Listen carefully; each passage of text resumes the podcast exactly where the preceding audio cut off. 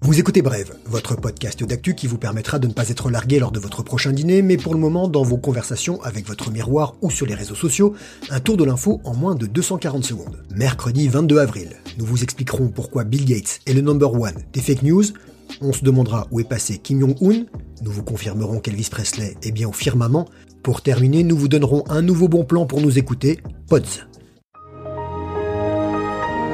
Bill Gates, victime du coronavirus. Rassurez-vous, il n'est pas malade, mais touché par un bon gros paquet de fake news et d'intox. Le co-créateur de Microsoft aura créé le Covid-19 pour s'en mettre plein les poches avec un vaccin. Oui, bien sûr, il a des problèmes de trésorerie. Pire même, il voudrait contrôler l'humanité. Le très sérieux New York Times a analysé la charge conspirationniste contre Bill Gates, des dizaines de milliers de posts Facebook, des vidéos YouTube qui comptent pas moins de 5 millions de vues.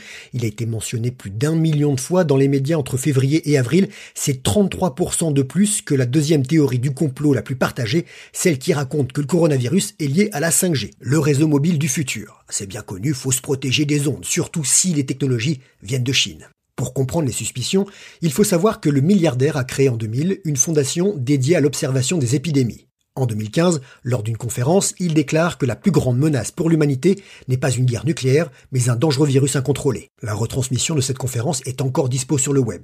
Le bon vieux Bill a mis dans le mille, mais il ne se fait pas de Bill. Il n'a pas réagi aux attaques des internautes avertis, bienveillants et bien informés. Il a indiqué qu'il allait faire un petit chèque de plusieurs dizaines de millions de dollars pour la recherche d'un traitement contre le coronavirus. Il a aussi critiqué la décision de Donald Trump de suspendre la contribution américaine à l'OMS. On en a déjà parlé dans Brève.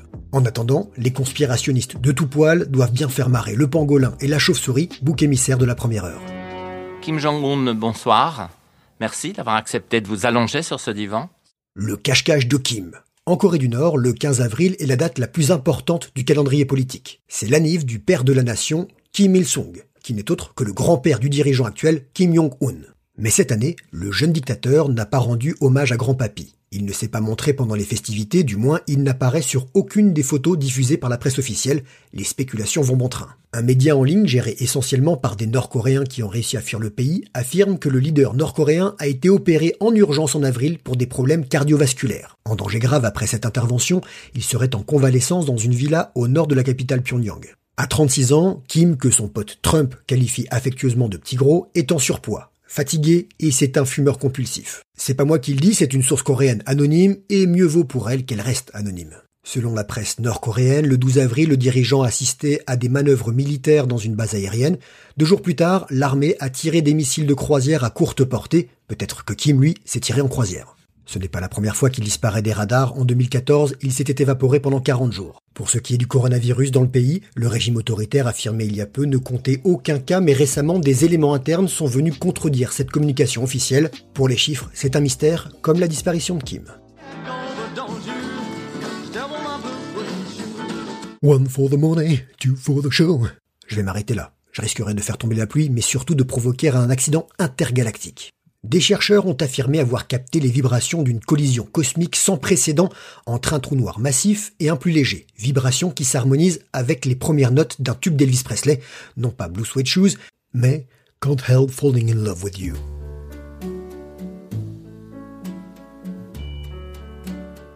Sans rentrer dans les détails scientifiques que je serais bien incapable de vous expliquer correctement, la fusion des deux astres, situés à 2,4 milliards d'années-lumière de chez nous, a généré des ondes traditionnelles à fréquences multiples en raison de l'important déséquilibre des masses.